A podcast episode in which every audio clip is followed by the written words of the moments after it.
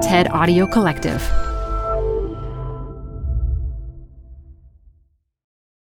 This episode is brought to you by Progressive.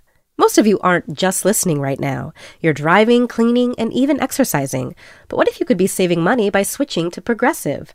Drivers who save by switching save nearly $750 on average, and auto customers qualify for an average of seven discounts. Multitask right now. Quote today at progressive.com. Progressive Casualty Insurance Company and Affiliates. National average 12 month savings of $744 by new customers surveyed who saved with Progressive between June 2022 and May 2023.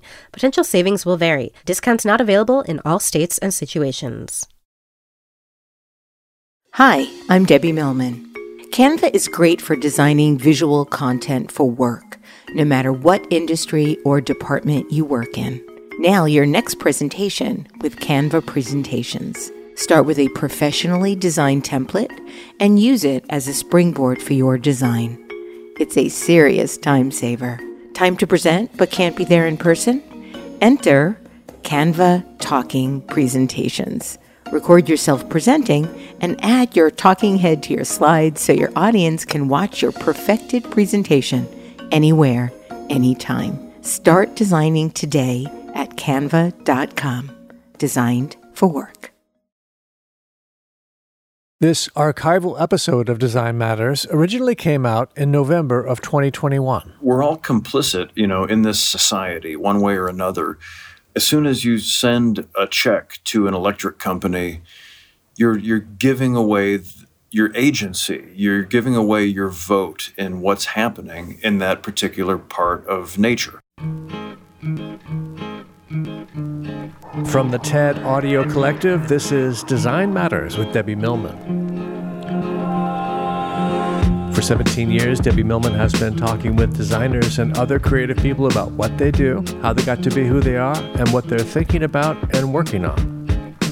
On this episode, Nick Offerman talks about his career and about the perilous state of the natural world. I'm hopeful that we can still turn it around in time to uh, enjoy a sandwich in another 50 years. Nick Offerman is a famous comedian and actor, so you probably know a lot about him. You most certainly know that he played Amy Poehler's boss, Ron Swanson, on the sitcom Parks and Recreation.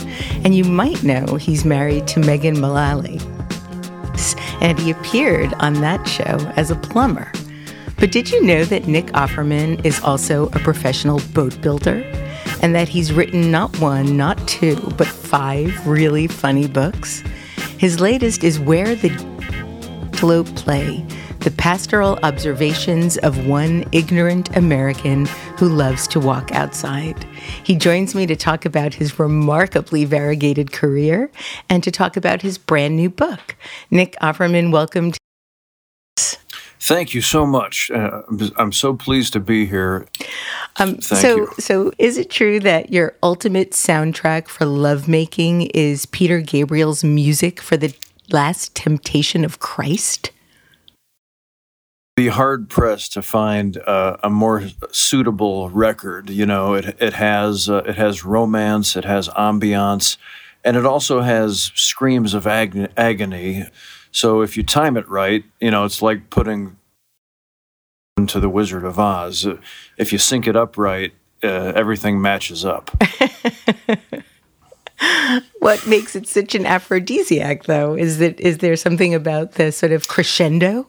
I don't. I mean, I don't know. The uh, for those who aren't familiar with it, it's it's a mostly instrumental Peter Gabriel tour de force. It's really drum heavy and like period sounding, like otherworldly orchestrations. And so I've, I've just always found it to be really moving. No one has ever asked me why, so I haven't really examined it. But I guess, uh, I guess his his rhythm and my own uh, must align. He, something about music gets my juices flowing. Nick, you were born in the little town of Minooka, Illinois. Did I pronounce that correctly? Minooka. That's right, yes. And Minooka. your mom was a nurse. Your dad taught social studies at the local high school. And working on your grandparents' farm where they grew corn and beans and raised pigs. Um, what kind of work did you do on the farm? Oh, just menial labor. I mean, my first job, you know, it, if you work in agriculture, to have kids because that's your that's your labor pool, um, and they'll work for a sandwich generally. And so, as a really small kid, uh, Grandpa would have me shovel out the the poop out of the pig barn. That was my first job. Uh, which means ri- riding out behind the baler as as the hay is harvested and stacking the bales, you know, throwing them up in the barn. And then on a soybean farm, one of the most prevalent summer job called walking beans, where you actually walk up and down the rows of the entire fields of soybeans, just killing the weeds.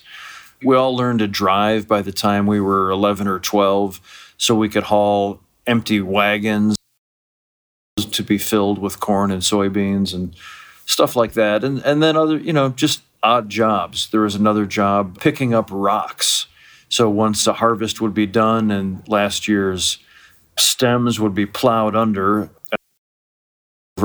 often rocks, sometimes as big as your head, would be turned up in the soil. And so you would be sent out with a tractor and a little trailer to just cover the entire field and pick up all the rocks you see.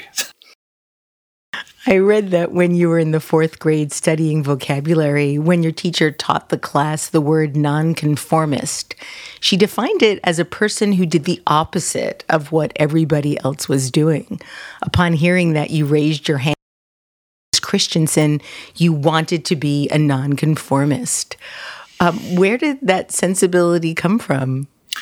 Your question reminds me of at a young age, I want to say maybe first or second grade, I, I remember in art, we had this project where we got a little piece of wood and a little paper cutout of a smiling clown head, and then uh, another little paper cutout that said, A smile is the nicest kind of welcome. And the stain the piece of wood and then glue the clown head and the text onto the the thing and then varnish the whole shebang and take it home for mom and dad. And I remember looking at that sentiment, a smile is and it made me feel kind of whimsical. And so I tilted my clown head to what I considered a, a rakish, whimsical angle. And my teacher gave me a C and said, Look at this. The and I said, ma'am, that is a rakish angle. Uh, that I will one day come to know that that's called panache. And so I just I just always had this sensibility of like adding a little bit of a whatever I did. And so when I heard that that was called nonconformity, I said, "Yes, please please count me in for one of those." Nick, I, I know you were also an altar boy at church and I've said that that helped you at eye acting. What is eye acting exactly? I mean, besides well, the, you know, just the obvious of acting with your eyes, like how do you do that? What I determined from, you know, my first stage was the altar of the Catholic Church gave me any lines. And so I realized if I was going to get any response out of the crowd, I was going to have to learn how to use my eyebrows and my intense gaze and it was there that that I began to understand. I did get to ring the bells uh, a couple times during the mass, and so with my timing and depending on my uh, eye line, I could really make my friends laugh just with my demeanor. And eventually, they had me start doing things in a position known as the lector, and so then it carried over where I found that if I had the right amount of gravitas and intense focus, the parents would be tricked into thinking that was sincerity. While all my friends just thought it was the, the most hilarious, like Leslie Nielsen in Airplane kind of delivery. At, at that point in your life, what did you think you wanted to do professionally? Well, you know, working in the arts was not an available choice. I didn't have the wherewithal to understand that that's what I wanted to do. I I could have said to you, well, I love to play music. I played the saxophone and uh, and I love to like perform. But I wasn't aware uh, that you could get a job in either of those fields. My upbringing was such a cultural vacuum that I didn't understand that people from my school could become a sax player or a, an actor. I, I, was pretty confused. Um, I loved using tools and building things with my hands, but I again I I didn't understand that that was a creative job. Like when I used to do it as a teenager, I I worked framing houses, crew, and so those labor jobs didn't seem like something uh, to aspire to. I had no idea that one day I would become a, a fine furniture builder or boat builder. I was a pretty successful mountain. Could put on a show. I could sort of charm people into thinking they should elect me to like student council president or things like that. When when I knew secretly that I was just going to try and steal all the candy bars from me and my friends. Well, I understand that when you attended the University of Illinois, you would dress up as a carpenter and go to the library to see how many tables you could take apart before somebody stopped you. And I'm wondering, generally speaking, how many tables were you able to being found out? Uh, usually, I don't. I think that our record was probably three, and I, I forgot about that. That I mean, that was uh, that was before you know. That was obviously before the internet. We needed, to, and so me and my buddy would go, and it's it's pretty. It's a fun, harmless prank. I mean, we we always then put the tables back together. We, you know, we weren't monsters. I still feel like there were much more been spending our time. Absolutely. I think that that, you know, just to make sure that all the joists are tight is is good when you were putting them back together, I assume, right? Uh, sure. I mean, th- that's just good manners. now, initially, you thought you music, but everything changed for you when your then born again Christian girlfriend auditioned for the dance department and you drove her three hours to the audition. And while waiting for her, you hung out in the hallway of the Performing Arts Building A little bit about what happened when you were there? Yeah, I mean, it, it was pretty astonishing. Uh, if you've ever been to the Lincoln Center in, in New York, many times, amazing. Yeah, the theater and dance facility at the University of Urbana was designed by the same architect as the Lincoln Center. So similarly, it's a city block with four theaters, one facing each street direction all connected underground by levels of shops, costume shops, uh, massive hallways where you can you can build a, a, house set and then load it with forklifts, you know, into the massive backstage opera bay doors and stuff. So it's an incredible facility that I'm hanging out in the hallway while my my girlfriend is auditioning, and I I can't remember what the inciting moment was, but I ran into these two acting students at the time named McCarthy and David something.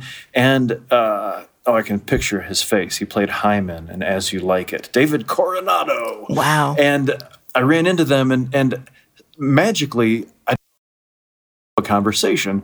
I think they must have said, Hey, kid, why are you loitering in this hallway? And I said, I'm waiting for my girlfriend.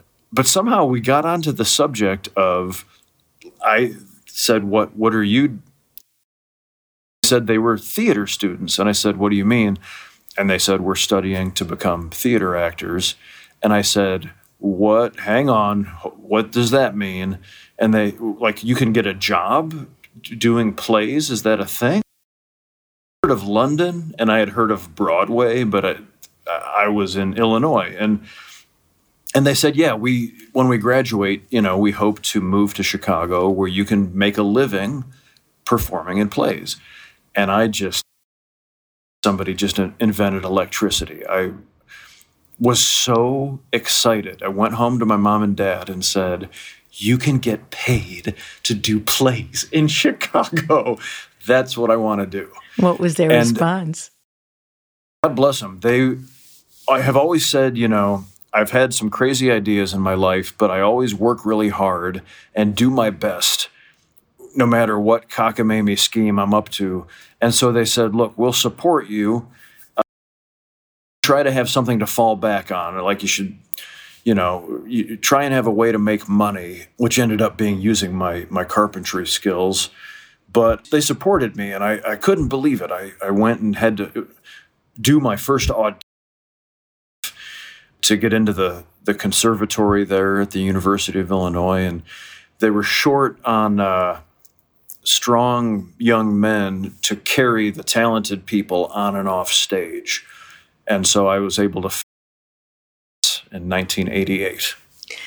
In my research, I discovered that while you were in school, you took two semesters of ballet and enrolled in a kabuki theater class taught by Shozo Sato and ended up traveling to Japan with Sato's kabuki troupe. Um, did that work influence how you were approaching your acting? Well, sure. I mean, you know, all these Illinois kids basically are suddenly learning this traditional Japanese art form. His genius, he's an award winning uh, theater artist, and his genius was for taking the plays of Shakespeare or Greek dramas and interpreting them in the kabuki style. So the makeup, the wigs, the presentational work, it was fantastic. You know, kabuki Othello, kabuki Aristophanes, the frogs, or what have you. It was such profound lessons in showmanship. In so many ways, the uh, the Rev- kabuki artists, the way they treat the stage and the audience and the art form, felt holy to me in a way that church, they always said church was supposed to, but that never really clicked.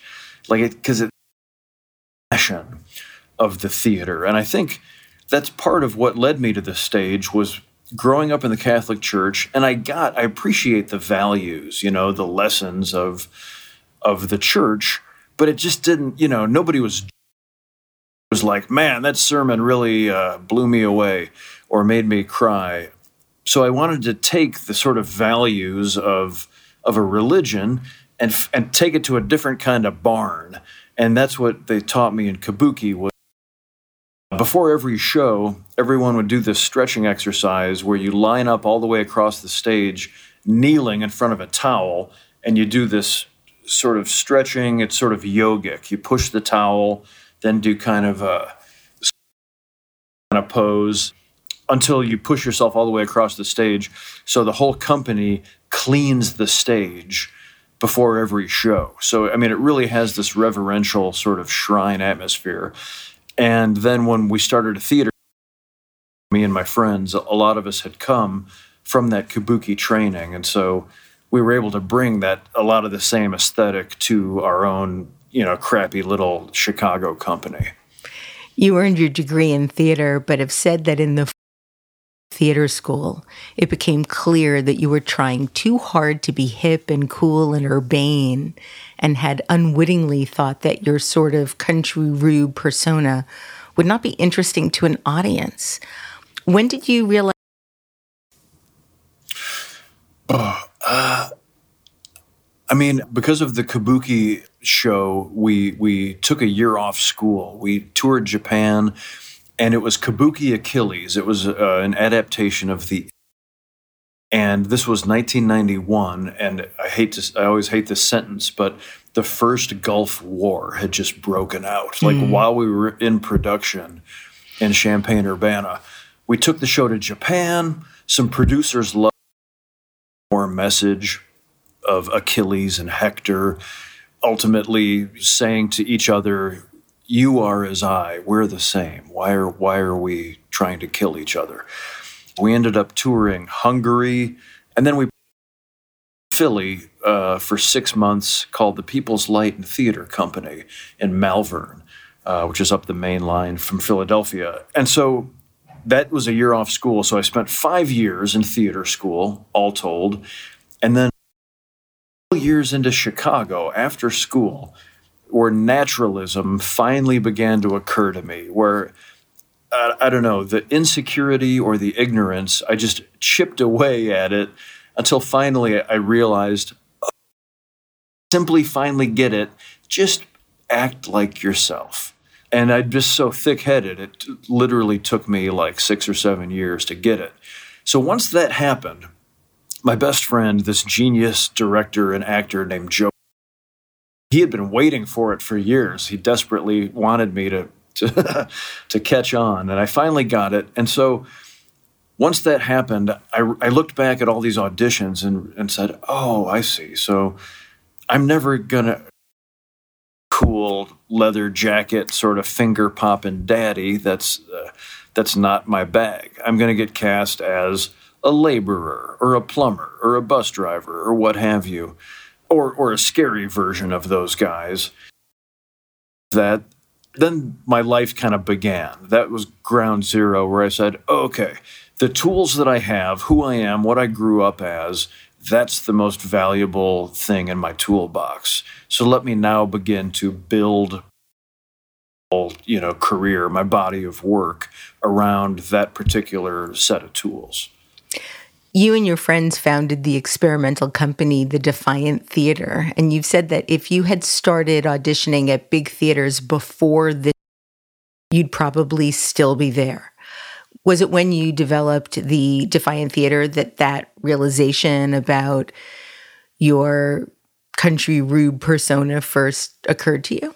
It was in those years, yes. Uh, my my best friend was one of our main directors, and so they would pick shows to do, and I I built. Uh, the scenery for this company. Like I had all the tools, I drove the truck. So in many ways I was the dad of the company choose shows where I would say, oh, perfect, this role is perfect for me.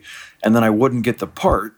They'd cast somebody outside the company, and I would say, hey, man, what's the deal? And my best friend and roommate would say, always have to cast the best actor for the show.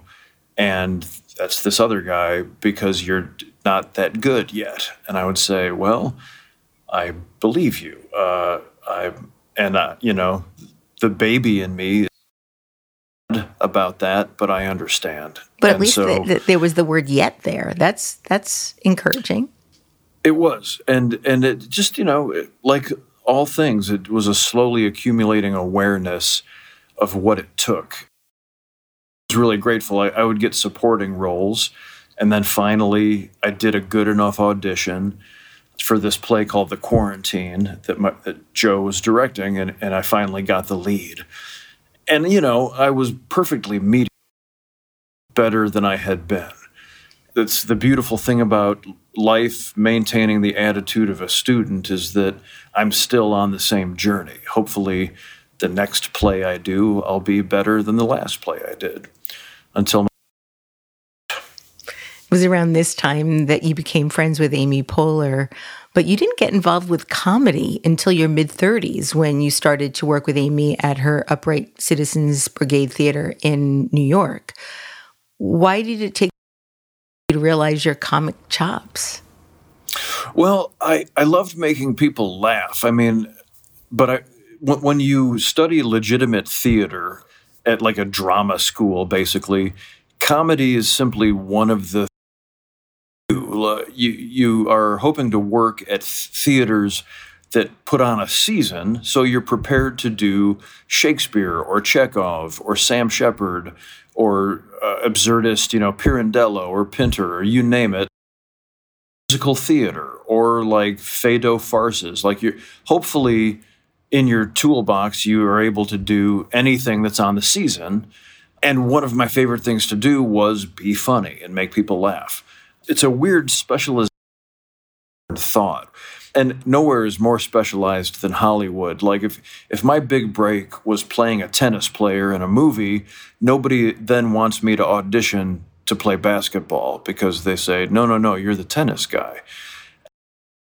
Amy, um, when she was studying at the Improv Olympic in Second City in Chicago, and I didn't even understand what that meant. I, I had never been to an improv or sketch theater.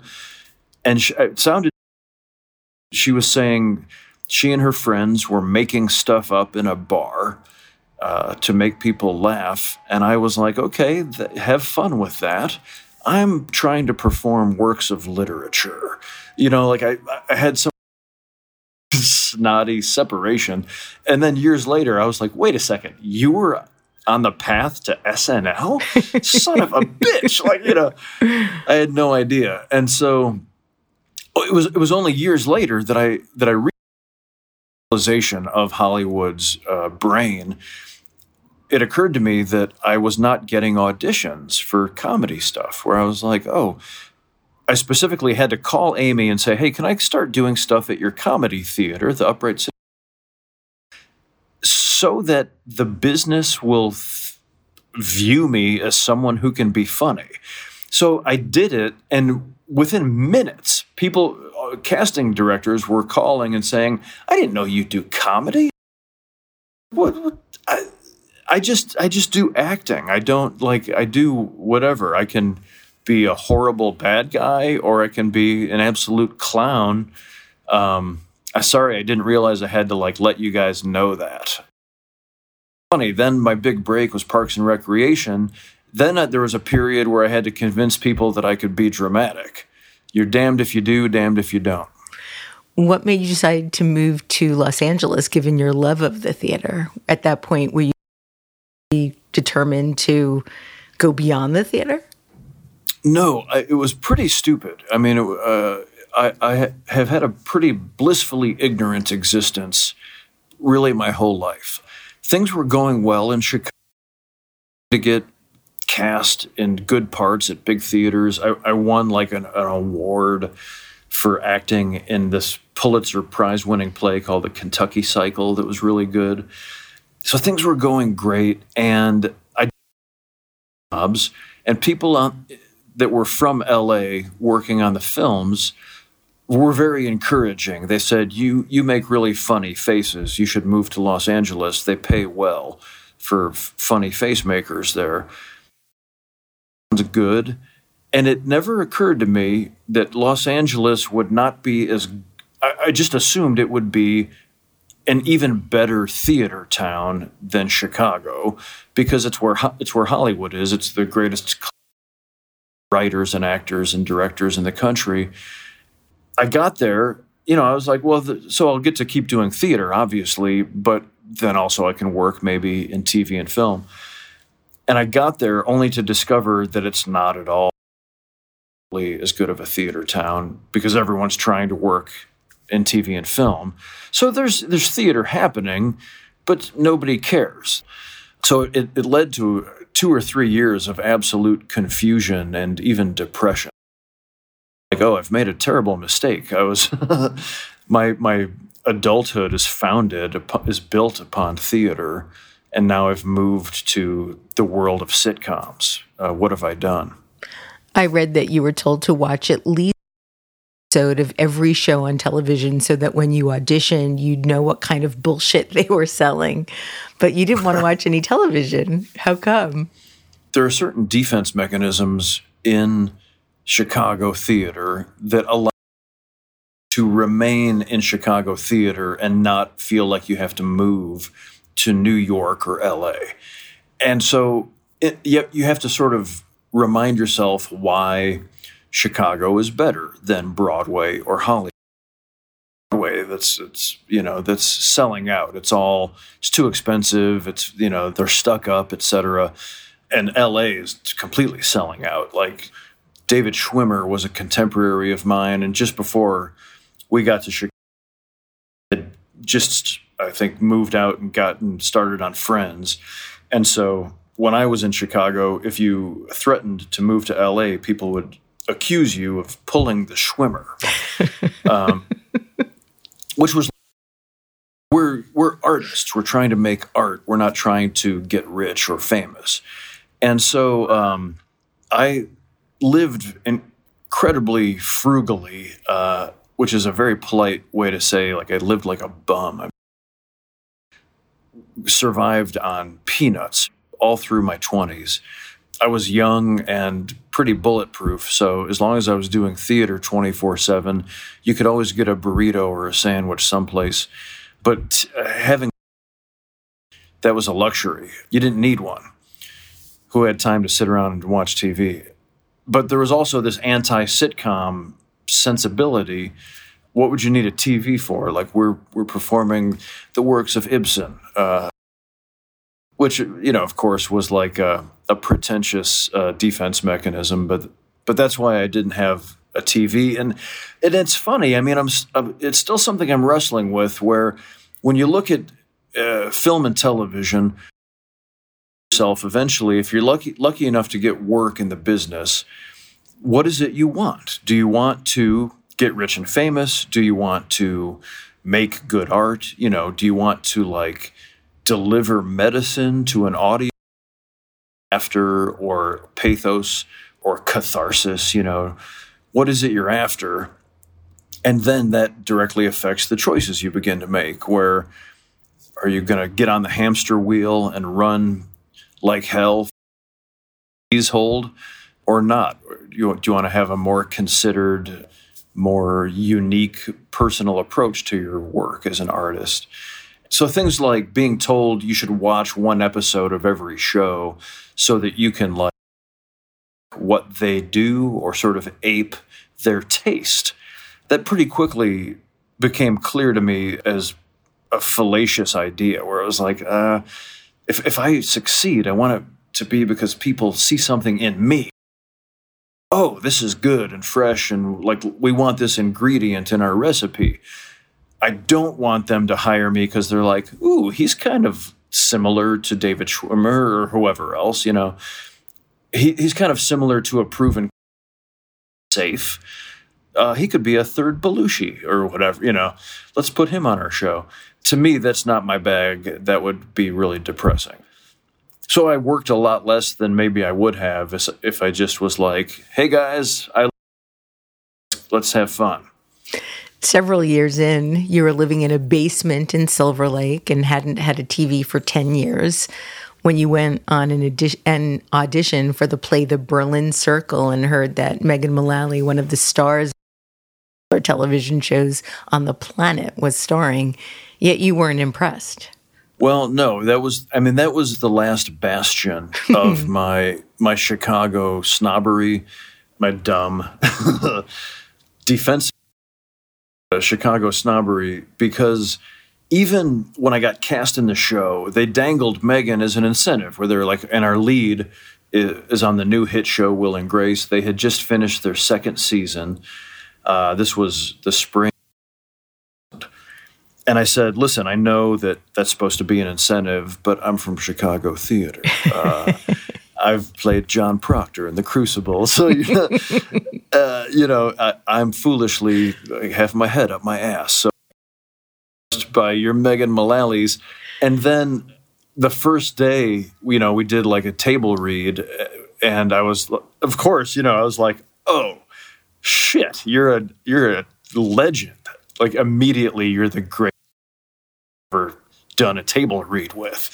And I, I was had a friend with a TV, and I believe you know this is pre-streaming, uh, so thankfully I was able to watch a couple Will and Grace reruns. And was over, I think. And I saw the scales fall from my eyes, but not immediately. The first one I watched, I was like, oh man, I feel so bad for these people.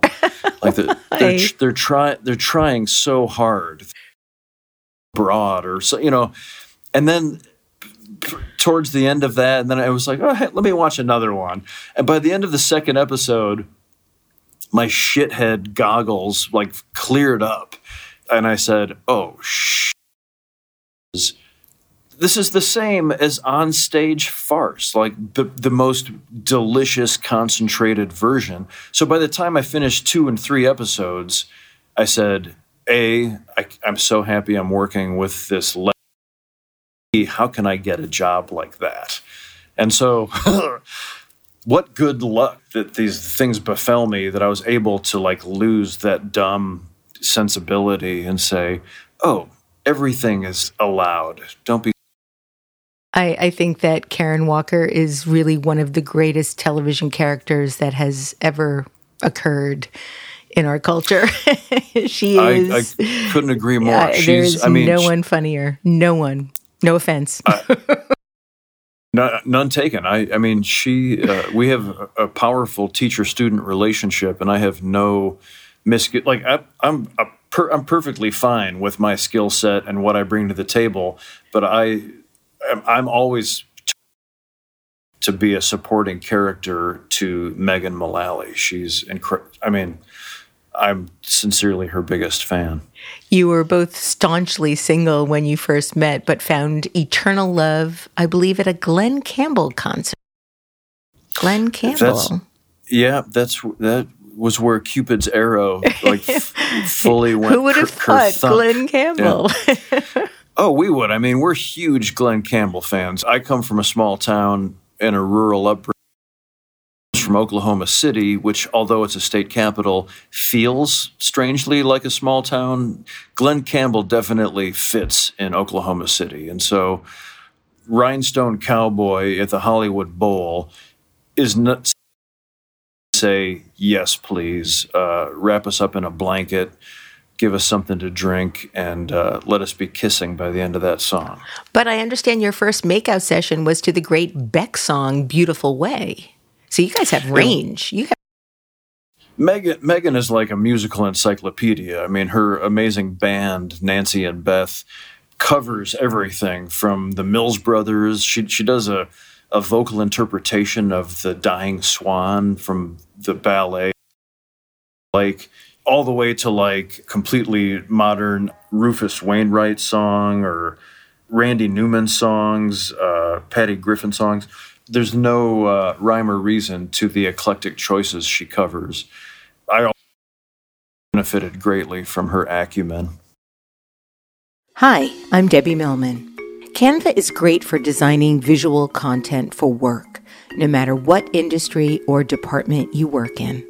Now, your next presentation with Canva Presentations. Start with a professionally designed template and use it as a springboard for your design. It's a serious time saver. Time to present but can't be there in person? Enter Canva Talking Presentations.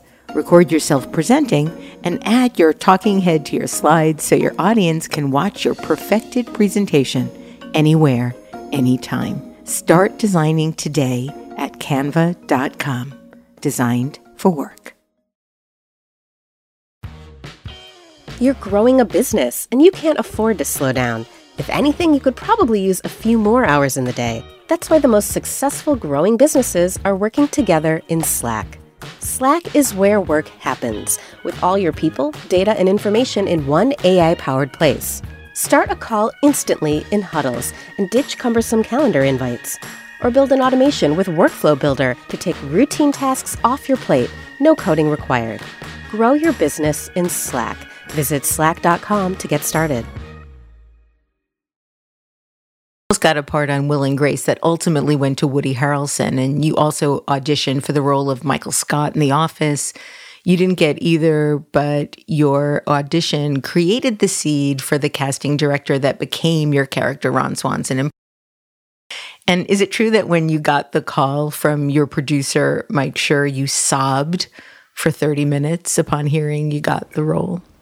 Uh, it, it, I mean, it, 30 minutes might be, it, it may have been more like. Professionally, it was all of the parts that I didn't get for so many years paid off so powerfully with su- such an, an emotional catharsis because all of weren't right. You know, it would have been wonderful to get a cool part on a show, but we've seen the examples you've you've cited. The reason I didn't get the roles is because there were better people. Finally, the role found me that no one ostensibly could have done better. So life clicked in for me at age 38, I think I was it was like the end of the Lord of the Rings or something, where I was like, oh my God, it all made everything Gandalf ever said to me suddenly hit home. And so I had a very emotional, gratitude filled reaction. You played Ron Swanson on Parks and Recreation for all of the show's seven seasons to great acclaim. Critics Association Award for Individual Achievement in Comedy, twice nominated for the Critics' Choice Television Award for Best Supporting Actor in a Comedy Series. You've also starred in movies including The Founder and Hearts Beat Loud in the television Argo Devs, which I just binge watched and loved. I need Thank to ask you. you. about your hair in that one. And along with Amy Poehler, you hosted the NBC reality you host the NBC reality series Making It and have been nominated for two um, congratulations on all of that. Yeah, you've said that you put your relationship with Megan above everything else, including acting jobs, and have a rule that you never do a job that will keep you apart for more than two weeks. Is that the secret of your 20 year marriage? Well, I suppose. I mean, the secret to to our marriage, I think, is just we're lucky enough to have picked the right person because we love being together. We've been together for and we sometimes choose to work together. We've gone on tour together. We do plays together. Uh, we wrote a book together, and and so often people we know will say to us, "Why in the world would you time with your spouse?" Like, and we say, "Man, I feel so bad for you that you would ask that question. Uh, you might reconsider the, some of your choices." even, even two weeks sucks. I mean, if if we get to the end of a week where we're apart, she just is. I mean, she's the love of my life. eh, But it's not just all sappy romance. Like it's there, there's a, a component. My weaknesses involve things like like to drink too much. Will sit down and eat two pizzas. Like I'll, I'll put myself in pain to, you know, be a, a hedonist. And as a young person, you're like, okay, that's part of being young. But now, if I'm away from Megan, I'll say, oh, there's a baseball game. I'm going to drink, you know, four beers, which is, t- and I'm going to order a pizza. If I sometimes still do that, before I'm even done, I'm like, oh yeah, this is why I'm married because I'd be dead of something by now because I'm stupid. Like, and I, I can't help it. And so recognize and depending on my relationship to not just give me romance and love and, and physical fulfillment, it also just literally keeps me healthy. And so the two week rule of that. You know, if somebody offered me, and they have, I've been offered jobs that would take me to New Zealand for a few months or what have you. You have to say no. I, if if Megan can come with me, sometimes that's how we do it. We've both done, and only if the other person can come visit, or you know, it always has to be part of the negotiation. That's my advice to everybody: is like make a household that you want to last forever. No matter what your job is, even if it's a career at a bank or something, still that's going to end. And you still want that household or that family or that relationship to support you during and beyond your job is, whether it's a fancy movie job or just, you know, driving a bus. You got to put your your home life and the affection you have for your family relationships above everything. That's just, you know, I think that's the number You've written about your relationship in several of your books, but I find it most poignant in your brand new book, Where the Deer and the Antelope Play The Pastoral Observations of One Ignorant American Who Loves to Walk Outside. Congratulations on a wonderfully funny, acerbic, humorous, and really wonderful book. Thank you so much. I, I'm really proud of it. Uh, your book is organized in three parts. Part one and two are focused on your 2019 pre COVID to Glacier National Park in Montana and to Lake District Farm in northwestern England with your friends, the writer George Saunders and Jeff Tweedy, the singer songwriter and frontman for the band Wilco. And early in the book, you write that successfully utilizing bathroom facility depends upon your cleanliness and your kindness, as well as that of your neighbors. If those who came before you have decent manners, you might avoid the main terror of park toilets. PPTYB, an acronym. OPPTYB. Can you talk about what OPPTYB is and how to avoid it? Well, yes, the, the terror people's poop particles touching your butt, I believe.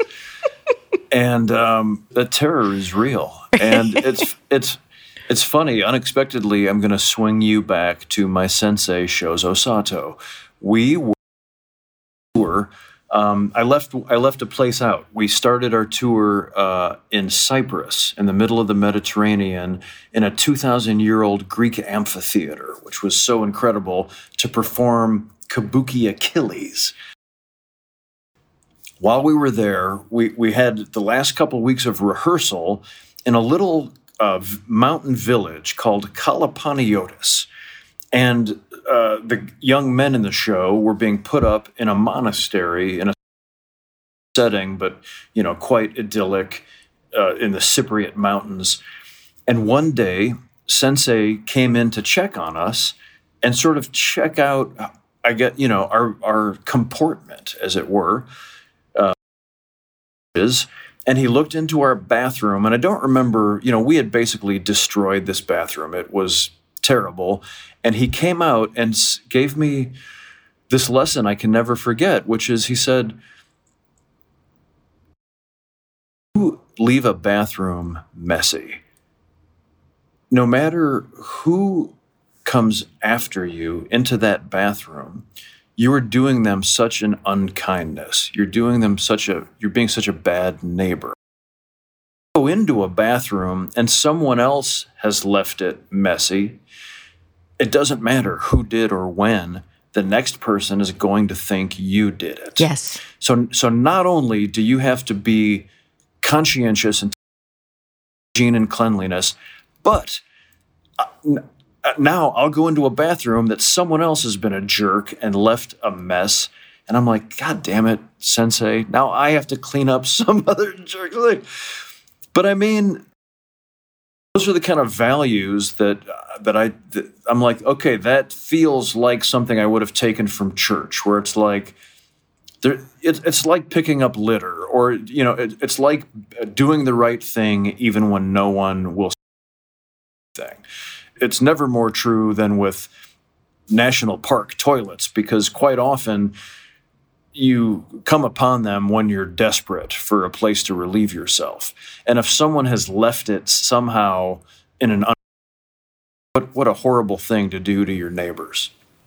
You also uh, talk about a trip that you and Megan took together, and in in your book you describe how, at the time, uh, which was just when COVID had really taken hold, both you and Megan with your own personal, and you, you, termed it flavors of depression, and describe how your general happiness often depends upon your ability to accomplish good, productive work that does somebody some good. And you go on to state that whether it's as an writer or a woodworker or son or husband or neighbor, you've had the very good luck over the last few decades in almost always having been able to be of good use to someone.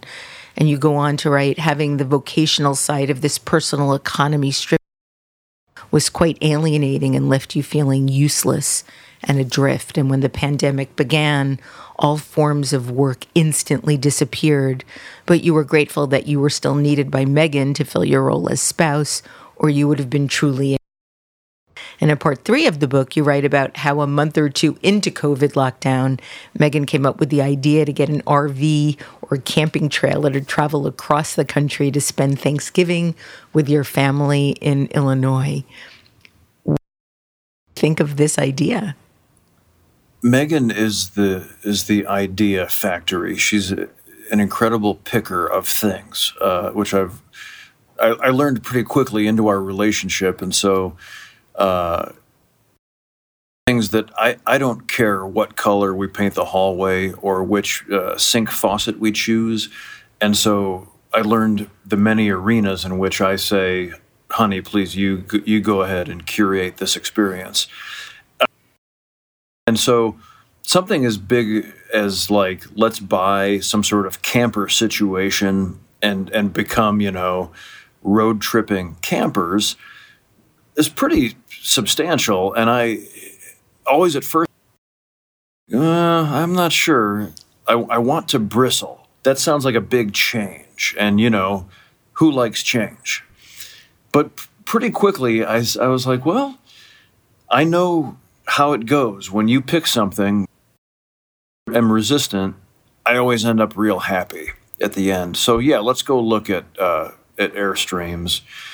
Once we looked at it, and it, we're sitting in one. It was so cool at, at this dealership in Orange County, and we're sitting in the little end of the Airstream, and the windows are up, and the breeze is blowing through the screens. And I was like, this is uh, crazy and exciting, but yeah, let's go for it. Let's haul this 30 foot around several of the United States.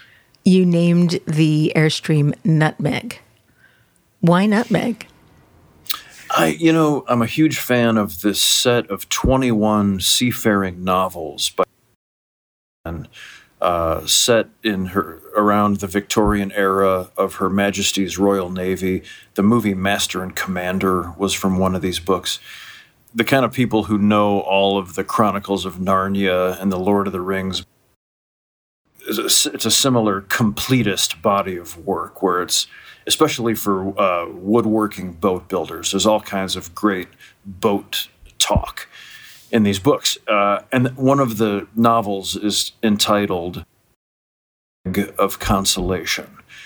And it, it's the it's the name of a ship that the lead character uh, is is commissioned to captain, and I just I've always loved that title, and it's a very cute ship, and so it just occurred to me the of consolation part is nearly just as important when it comes to our airstream as the nutmeg part because the nutmeg is cute and it's a it's a flavorful package of consolation and it really did console us during the pandemic. Megan worked on decorating the interior of the Airstream, which you describe in the book as the 2020 love of the bottle from the classic television show I Dream of Jeannie. Um, was there a lot of velvet? there's not literally a lot of velvet, but figuratively, it's all velvet. Uh, she is a master of and you know rugs. We've had two houses together, and and when she designs a house, she has always said she loves to be able to throw herself down uh, at at any given moment, and so there's always. Uh, tastefully arranged pillows and, and lounging spots.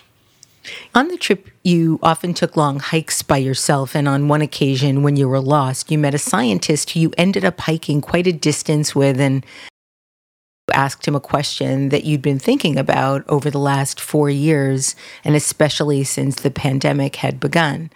You asked him if he thought humans' propensity for killing each other whether quickly, like in war or genocide, or like with systemic racism, the wealth gap, real estate redlining, the incarceration system, and our seeming indifference to climate change. Could this be Mother Nature striking a balance? What was his answer? That's a very good question, and then said that he and his brother talked about that quite a bit. He talked about some research that he had done himself in the human uh, genetic propensity for being violent to one another. Because we are gifted with a conscience and morality, it makes us want to think that being empathetic and compassionate is actually healthy for the species. When the truth is more Darwinian, where those of us that are violent to one another or are selfish in our actions help perpetuate the species more than than being generous. He said it, it's quite likely that it's Mother Nature's way of, of keeping us from becoming even more overpopulated than we already are. Seems a little bit pessimistic, but kind of something we deserve in some ways.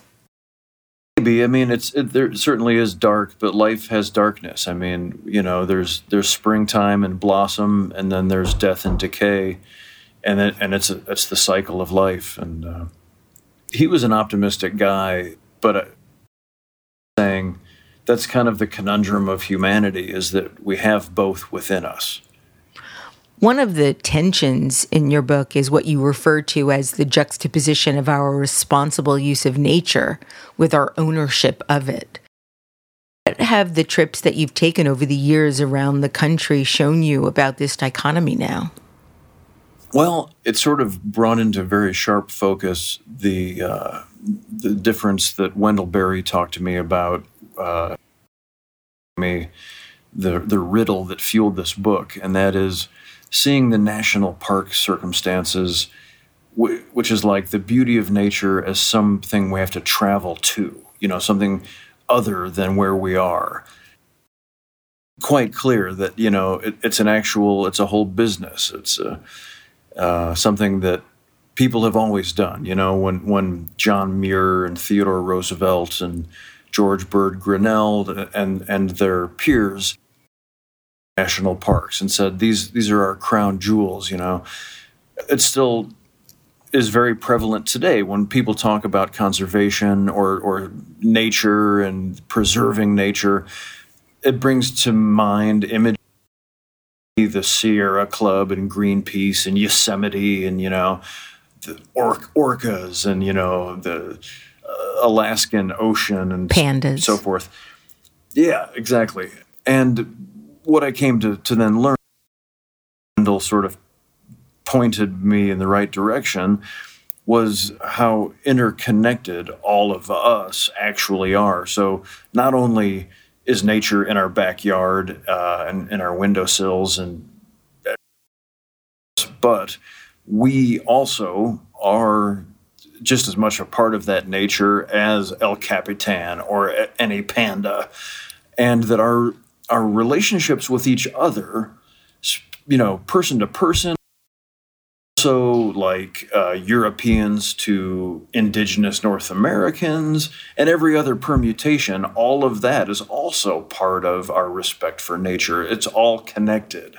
That's what really jumped out at me was, oh, focused more on Aldo Leopold, the agrarian from Madison, Wisconsin, and his writing in, in a Sand County Almanac and other places about how you have to pay attention and respect and value every in nature's mechanism, not just the not just the uh, the star players.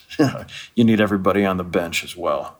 Well, speaking of Aldo, you conclude where the deer and the antelope play with a quote by him. You write, "Ethical." doing the right thing when no one else is watching, even when doing the wrong thing is legal. What made you decide to end the book this way? Well, because when it comes down to it, I think we're all complicit society one way or another. As soon as you send a check to an electric company, you're you're giving away your agency. You're giving away your vote in what's happening in that particular part of nature.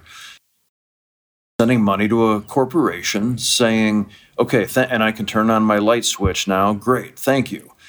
Oh, by the way, I assume you're going to be cool with the way you're making this electricity, right? Like you, you wouldn't ruin a mountain or a you're not going to make any species go extinct or ravage a forest or anything. And what we've come to learn that we've given that agency to so many corporations who, of course, ravage natural resources because they serve profit above all else.